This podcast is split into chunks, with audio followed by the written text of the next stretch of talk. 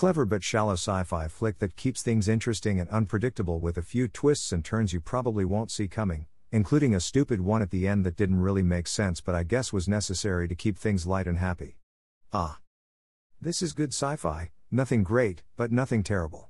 The story is interesting and well written, and Gyllenhaal does a good job portraying a hero of sorts, which isn't hard to do given his job throughout the film of having to save people from a terrible fiery death.